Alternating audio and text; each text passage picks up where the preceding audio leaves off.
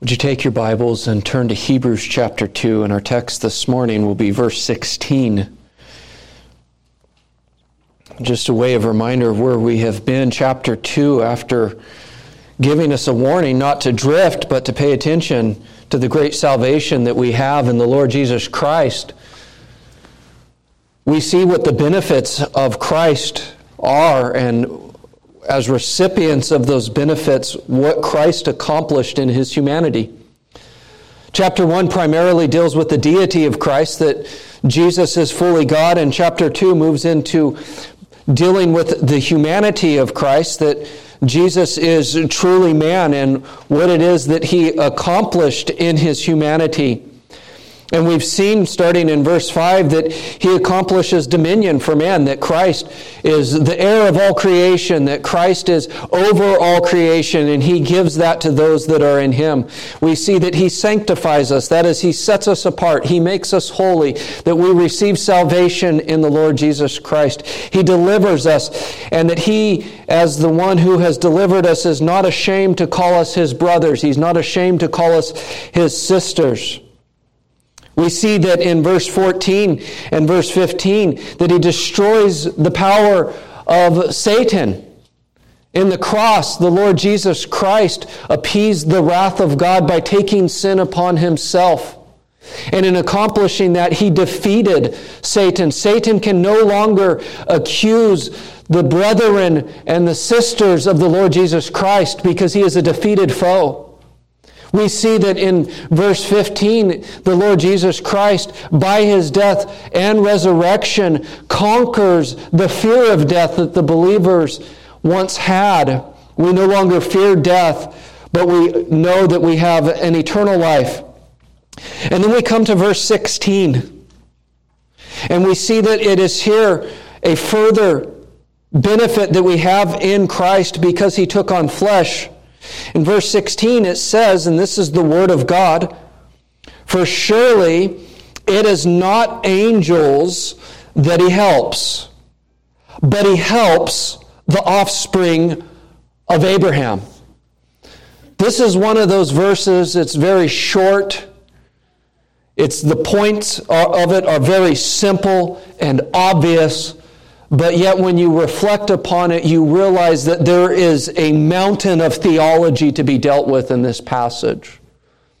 Far more than what we could deal with or that I'm even able to.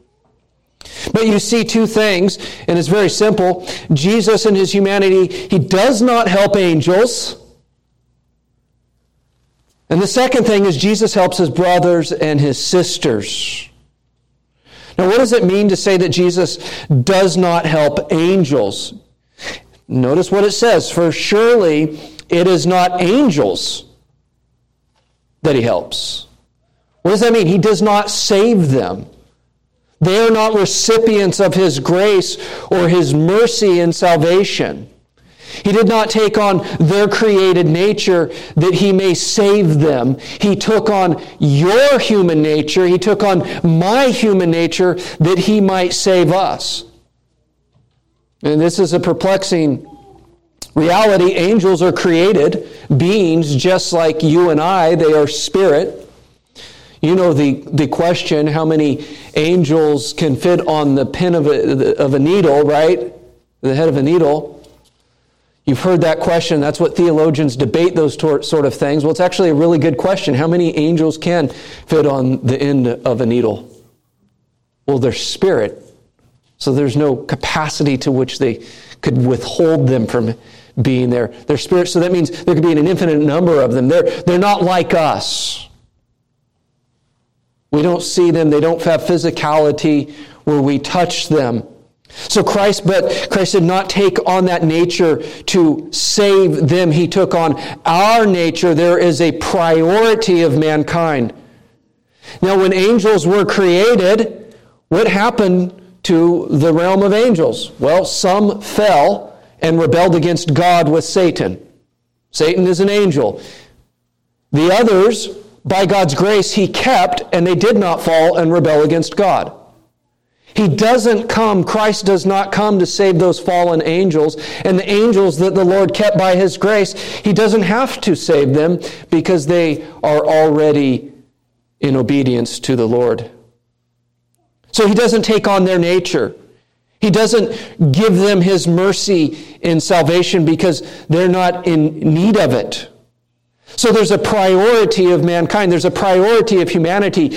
In other words, if you're sitting here this morning and you know the Lord Jesus Christ, there's a greater priority in the redemptive plan of God for you than for an angel.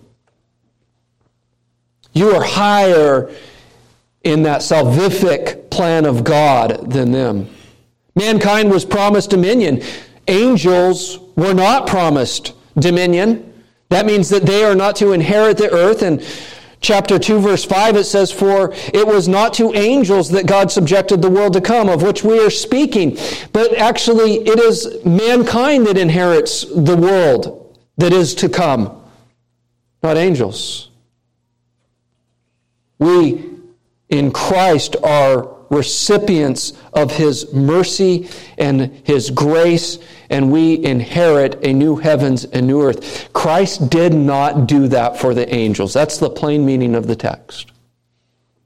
But it tells us this. But, you'll notice that phrase, but He helps the offspring of Abraham.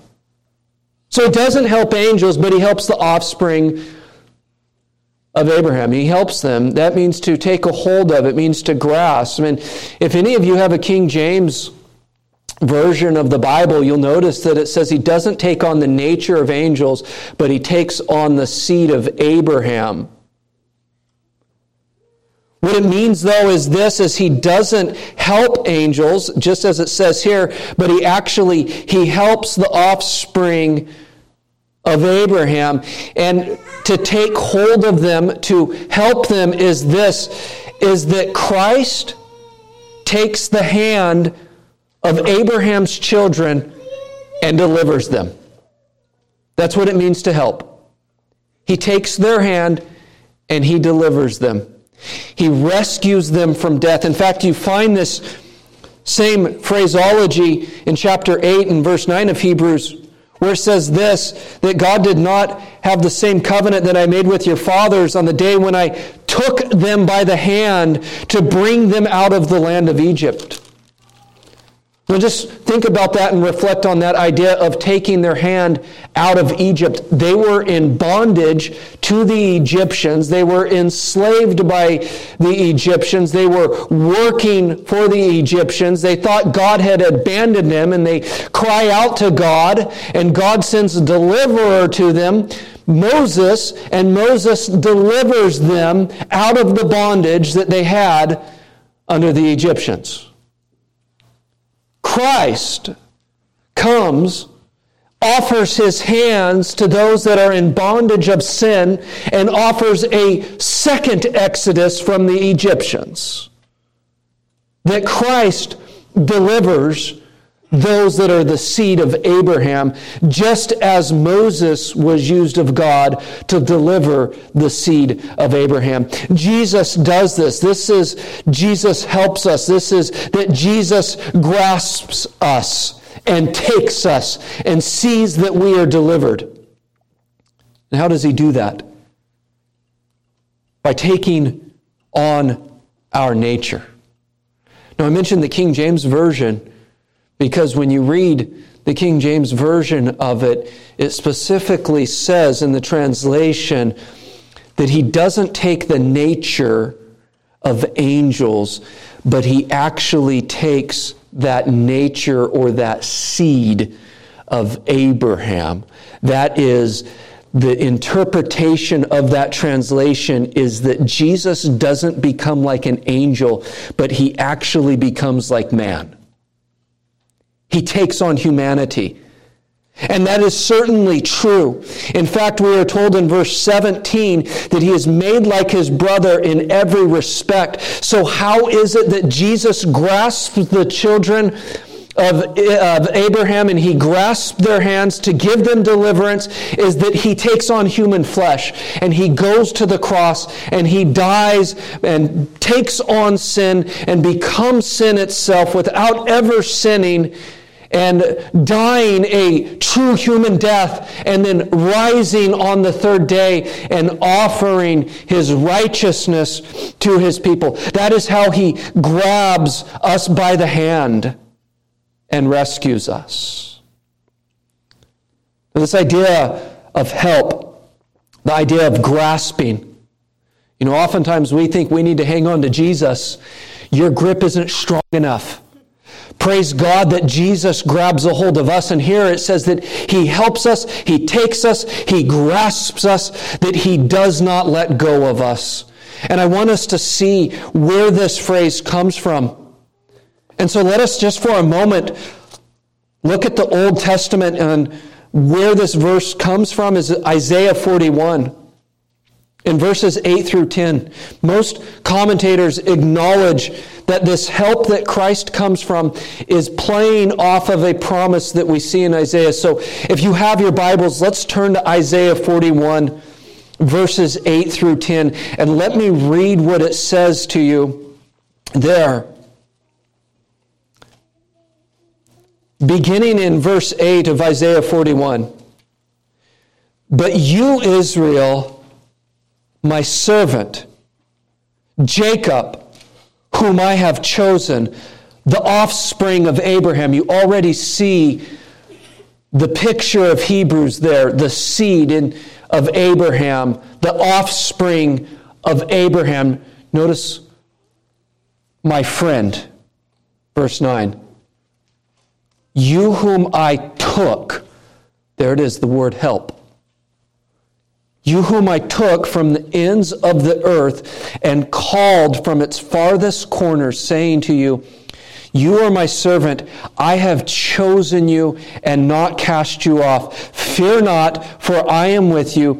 Be not dismayed, for I am your God. I will strengthen you, I will help you. I will uphold you with my righteous hand.'" And so you very clearly hear the language of Hebrews here in this promise that Isaiah is giving to the children of Israel, this help. We want to know what it is, this help is that Christ gives us by taking on human flesh. Well, Isaiah tells us here what that help is. Notice the first aspect of this in verse 8 of Isaiah is, "whom I have chosen." God has chosen you in Christ. It's according to God's decision. It is according to God's choice. It has nothing to do with what you have done or could possibly earn. It has to do with God's sovereign election, God's sovereign choice of choosing you. Praise God, because if it had to depend upon my merit or my good works, He would never choose me. Have you met me? He would not choose me, and He would not choose you. We see in Deuteronomy 7:7, "It was not because you were more in number than any other people that the Lord set His love on you and chose you, for you were the fewest of all peoples, but it is because the Lord loves you." He chooses you out of His choice to love you. He says that we are called in Isaiah. He says in verse 9, "and you are called from its farthest corners," speaking of the ends of the earth. Not only does this say that God has a choice that's not based upon your goodness, because we have none, but is rather upon His choice. And not only does He choose you, you know He chose you because He calls you. He calls you out of darkness to walk in His glorious and marvelous light. And if you have heard the call of Christ, it is because you have sat under the preaching of the gospel and you responded to that call. That is the call of God upon your life. Happy are the feet that bring good news. And that is what this is not only does He chose us, but He calls us. He says, you whom I took. That is, that God takes His own into His own possession. And if you are in God's possession, there's nothing you can do to get out of His possession. You don't have the power. Your sin is not greater than His grace. What a merciful God we have, that He would call us. But not only that, He calls us friends, you'll notice in the text. He says, Abraham, the offspring of Abraham, my friend. That's amazing, because when you think of Abraham and the life of Abraham, you could maybe wrap your mind around how God could call him friend. But this isn't just speaking of Abraham. This is speaking of the seed of Abraham that Christ helps. It says here, the offspring of Abraham, my friend. That if you are the seed of Abraham, you are a friend of God. You are one on whom great affection is shown. And if that is perplexing to you to say, how could God call me a friend? How could God show affection to me? Then we overestimate our sinfulness and underestimate the righteousness of Christ that covers us. So that when the Father sees you, He sees the righteousness of His beloved Son, and He looks at you as He looks at His own Son, the Lord Jesus Christ. That is how He can call you friend. Now, what are the benefits of this choosing, this effectual calling in this? Notice what Isaiah tells us. I have not cast you off. Now, in that, there is an implication that they deserve to be cast off.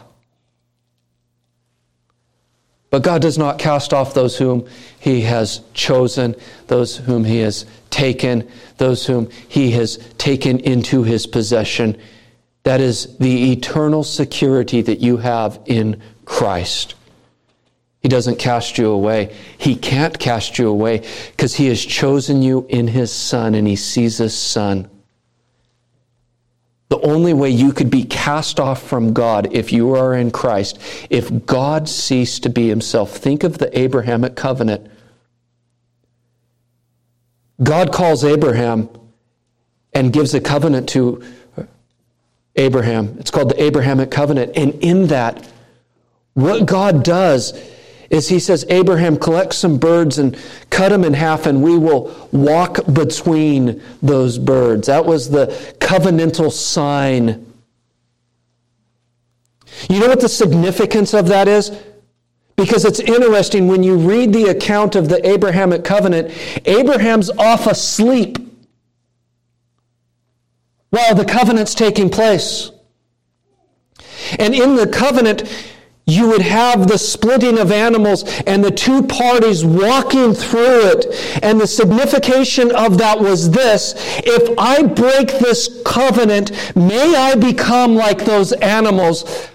In other words, as Abraham's off sleeping, and God Himself makes the promise with Himself on behalf of Abraham and his seed, God is saying, may I become undone like those animals, and that is impossible. God will not break His promise. He will not cast you off. That is the help you receive. Another promise we see here, we see, fear not, for I am with you. That was always the charge that God gave to His leaders. It was the charge He gave to Moses, I will be with you. It was the charge He gave to Joshua, I will be with you. It's the call that Jeremiah receives, go and preach and I will be with you. The call that Isaiah gets is when he is called by God, I will be with you. And that is the promise we have in Christ, that I will be with you till the end of the age. You have the presence of Christ with you, and you need not fear, for he who is in you is greater than he who is in the world. He says, I will strengthen you. That is, I will make you firm. I will see that you persevere. That he who called you in Christ will see to it that you make it to the end. He will strengthen you. He is omnipotent. His power, his strength cannot be measured, and that's what he promises to you and I. He says, I will help you, and that is, I will grasp you, I will lead you, just as Moses was used to lead the children of Abraham through the wilderness. God will lead you through this life and bring you to the security of the new heavens and the new earth. I will uphold you. How many ways can God tell us, I won't let you go? He says it so many ways. To say that I've got you. You will not fall. Now, all of these promises that we see in Isaiah that I believe the author of Hebrews is referencing are predicated upon the very nature of God. In Isaiah 41, if you're still there, I just want you to look at verse 4. All of these promises are flowing out of this. Verse 4, at the end of verse 4 of Isaiah 41, I, Yahweh, or I, the Lord, the first, and with the last, I am He. You know that is the same language that God used to reveal himself to Moses in the burning bush. Who should I say sent me? God doesn't respond, tell them Elohim. God doesn't respond, tell them, my name is Holy, sent you. God responds, tell them what? I am the self-existent, covenant-keeping God that does not change. These promises that we are given, that God will call you, and those whom He has called, He will keep you, all come out and flow out of the very nature of God, which is revealed here. I am He, the first, the last, it is I. That is the sovereign God, the sovereign creator of all the universe is the one that calls you. He is the one that keeps you. He is the one that holds you. He is the one that sees that you finish the race. The sovereign, unchanging, self-existent, covenant-keeping God. That's what the help is that Jesus gives us. He gives that help. Now, to whom receive this help? If we go back to Hebrews, I want you to see specifically who the recipients of this help are. But He helps the offspring of Abraham. In very literal translation is He helps the seed of Abraham. You could say it, He helps the children of Abraham. And we're familiar with the song, Our Father Abraham. We've sang it since we were kids. It's a wonderful song to sing, by the way, because it's true. It's just as wonderful as Jesus loves me, isn't it? And this I know. It conveys a wonderful truth about the nature of our covenant-keeping God. That He helps the seed. He helps the children of Abraham. Now specifically, this is we are children of Abraham by adoption. But when you think of that phrase, children of Abraham, in the New Testament, it has a specific meaning. Let me just read a couple of passages to you. In Romans chapter 4 and verse 9, it's speaking of Abraham, and it's telling us who the children of Abraham are. Is this blessing then only for the circumcised or also for the uncircumcised? For we say that faith was counted to Abraham as righteousness. How then was it counted to him? Was it before or after he had been circumcised? It was not after, but before he was circumcised. He received the sign of circumcision as a seal of the righteousness that he had by faith while he was still uncircumcised. The purpose was to make him, here it is, this is answering the question, who are the children of Abraham? We need to know this because we need to know who is it that Jesus helps. The purpose was to make him the father of all who believe without being circumcised, so that the righteousness would be counted to them as well. Just to bring forth another witness to this truth, in Galatians chapter 3, same argument, verse 6. Just as Abraham believed God and it was counted to him as righteousness, know then that it is those of faith who are the sons of Abraham. That is the seed of Abraham, the children of Abraham are those of faith. It goes on to say in verse 8, and the Scripture foreseeing that God would justify the Gentiles by faith, that is, those that are the children of Abraham, not by natural descent, not by ethnicity, but rather by faith, preached the gospel beforehand to Abraham, saying, in you shall all the nations be blessed. What a great picture that one day every tongue and nation will confess that Jesus Christ is Lord. And when you read the book of Revelation and you see the eternal throne of God, there is a multiplicity of tongues and nations, and all nations gathered to worship. And you look at the mission of the church, it is to go into all nations, that they all may hear the gospel and be counted as righteousness through faith as their father Abraham. So the phrase children or seed or offspring of Abraham is a phrase that directs us to the means by which we are saved. We are saved in the same way that Abraham was saved, that is, by faith. But there's also another aspect of this that we should consider, is that in Abraham, those of faith receive the promises given to Abraham.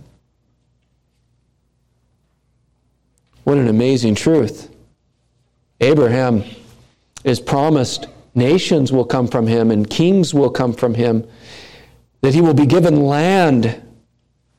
He's given these promises, and he lived his whole life looking forward to those promises, which he never actually saw.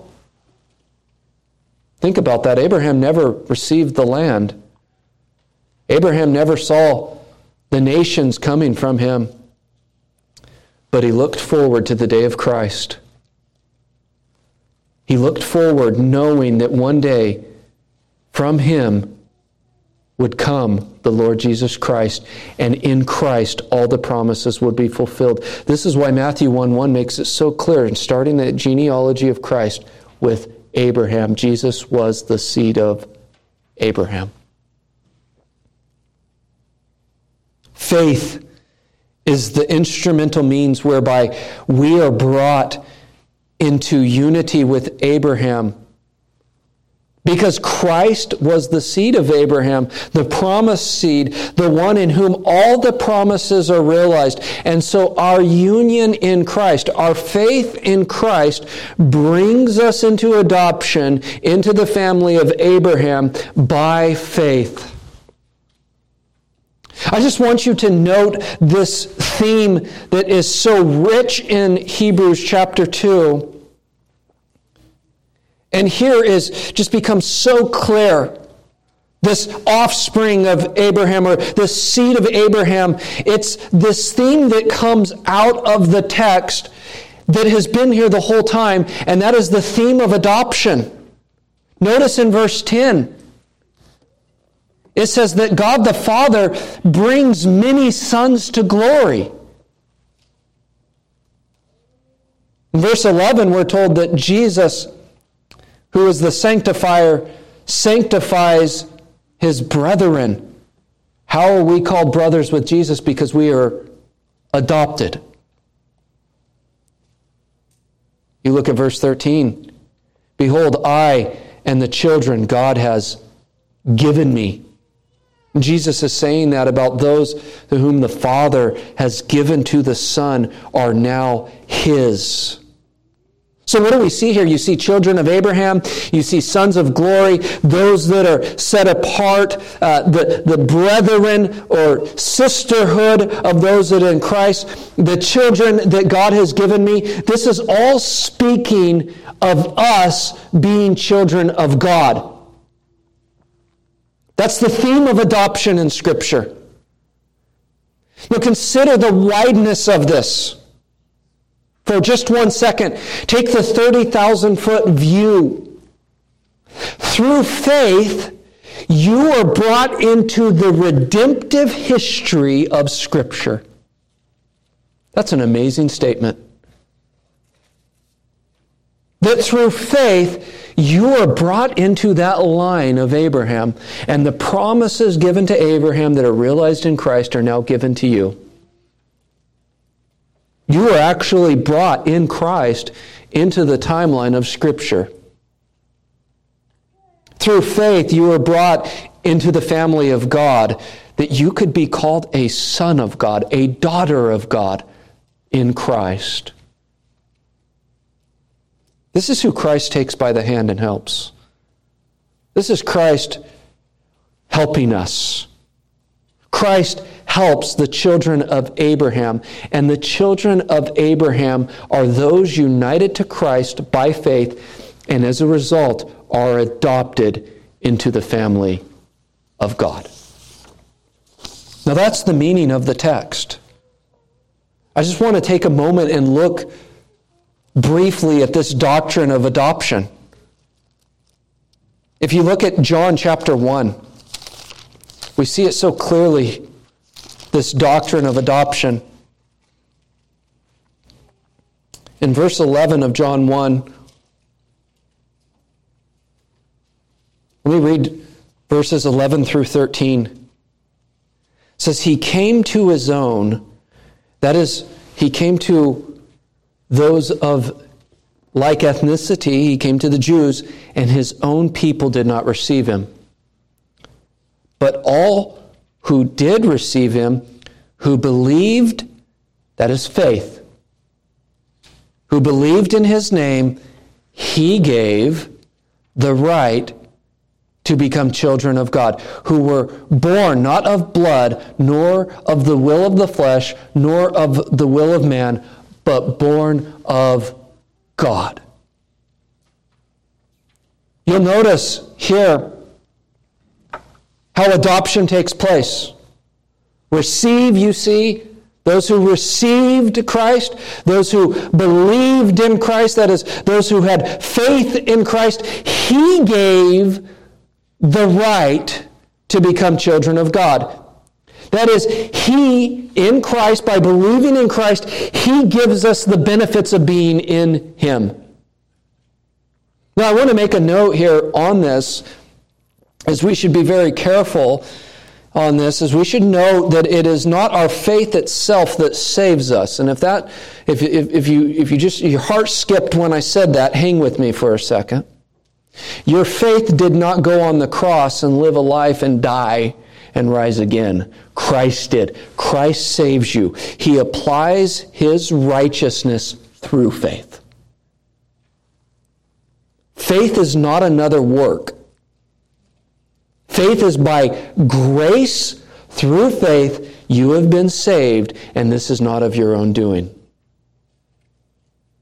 Faith is you could think of it like this, the vehicle that God uses in applying the righteousness of Christ to us.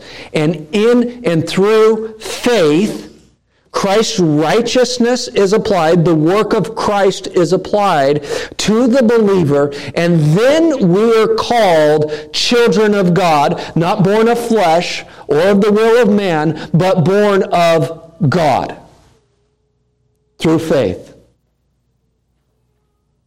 Now, specifically, to be adopted, to be called a child of God, we have to see this as it is a declaration that is legal by God. It is a legal declaration of God to say, you are mine.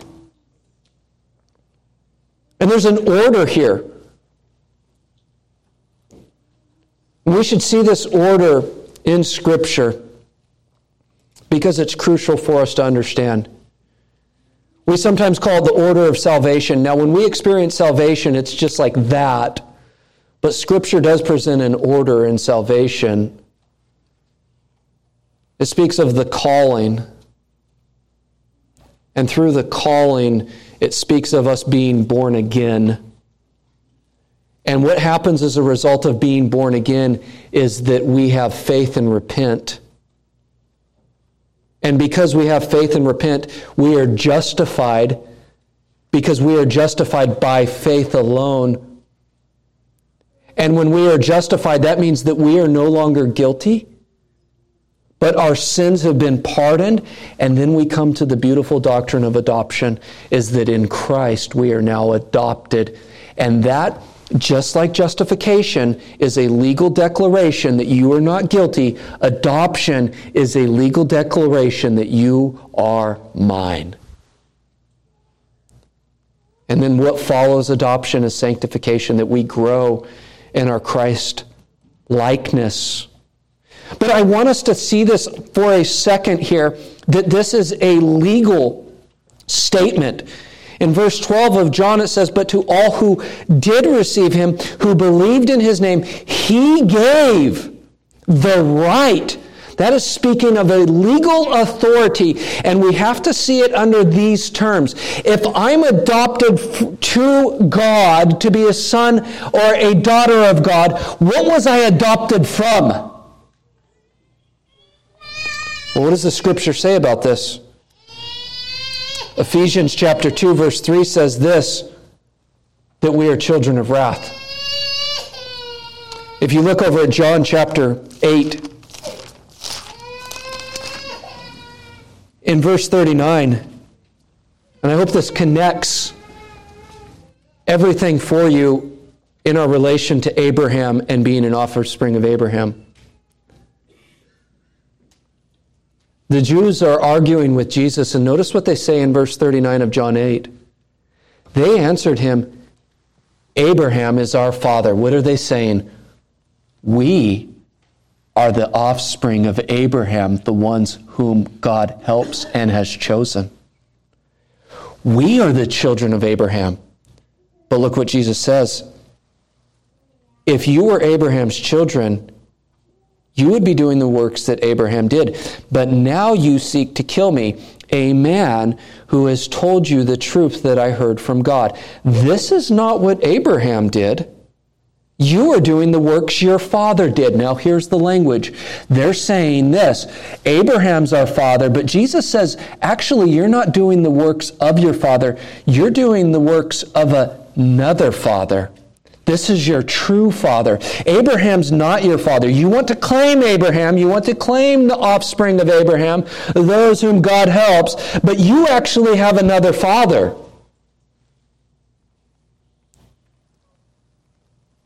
They said to him, "We are not born of sexual immorality. We have one father, even God." Jesus said to them, "If God were your father," that is, if you were the true seed of Abraham, if you were a true son and daughter of God, you would love me. For I came from God and I am here. I came not of my own accord, But he sent me. Why do you not understand what I say? It is because you cannot bear to hear my words. You are of your father, the devil.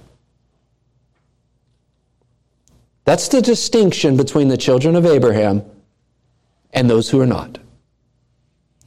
Listen, you are of one seed. You are of the seed of the serpent, or you are the seed of the woman, realized in Abraham, realized in Christ, and Christ has crushed the head of the serpent, or you stand in the serpent. You stand in Abraham, or you stand in the devil. Those are the options. There's not a middle way there. Jesus doesn't say that there's another option. That's it. Those that are in Abraham or those that are in Satan.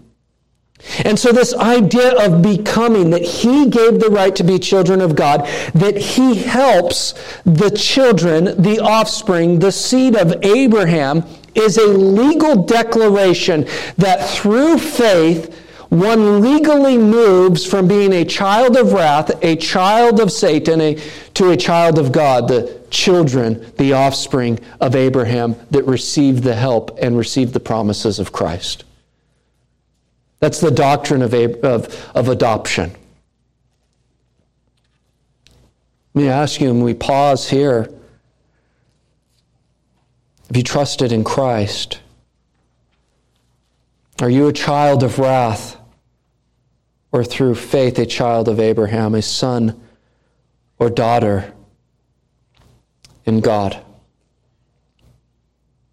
I just want to make an application of this. Adoption results in likeness. Adoption results in likeness. Have you trusted in Christ? Have you been given the right to be called a child of God? Then there is a corresponding result of likeness to Christ that necessarily takes place. In other words, there is, if we just stick with Hebrews for a second, there will be a likeness to Abraham in your life, because you are adopted into the family of God. Consider Abraham for a second. Abraham is the man of faith, and we recognize that he is the man of faith, and he is called the man of faith for a very good reason. But just for a second, think about Abraham. He lied about his wife twice to protect his own skin. I can't imagine lying about my wife as he did to give his wife to another man, and by God's grace she was protected. When we look at Abraham, Abraham was not a perfect man. He was like you and I. He was a sinful man. But there's something about Abraham is that God called him, and Abraham set his eyes towards the celestial city and walked his life there, and by God's grace kept him. This is why we call Abraham the man of faith. Let me ask you this morning, are you more and more like Abraham in walking by faith? How much more ought we to be like Abraham, with so much more revelation that we have received than he received? Do you know you have more information about God and the nature of redemption and the nature of God than Abraham ever did? How much greater responsibility is upon our shoulders? And so are you like Abraham, walking this life towards the celestial city, or are you consumed with worldly pursuits, worldly passions? Has the vanity of this life captured the interest of your heart, or has your heart been stirred by God's grace to look upon Christ and pick up your cross and set your eyes towards the new heavens and the new earth that is promised to you in Christ?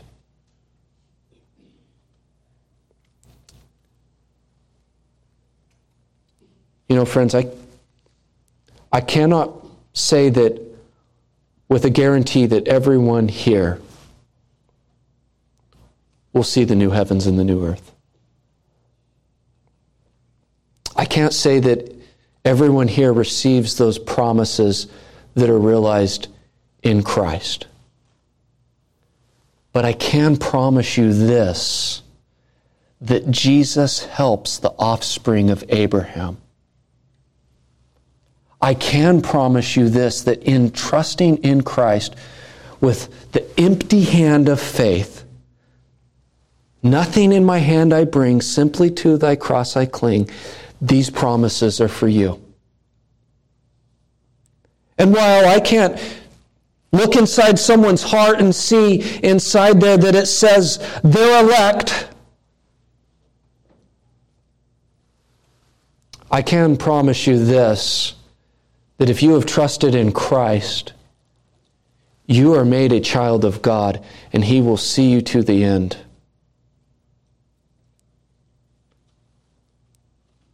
And so it's very simple. We're either of our father, the devil, or we're of our father, God. Who is your father this morning? Who is your father this morning? Are you on the journey that Abraham took, looking forward to the city that was yet to come, not built with foundations made by hand, but looking forward to the celestial city that is promised? Where are you looking this morning? Is it to Christ and Christ crucified and simply to His cross that you cling, or are you looking to somewhere else? That's the question we all have to ask. And if you are in Christ this morning, praise God. The wonderful promises are there at your feet. Christ has accomplished it for you, and you receive all the treasures that are in Christ, which cannot be measured. That is the gift that Christ gives you. That is the help that He gives to the offspring of Abraham. Heavenly Father,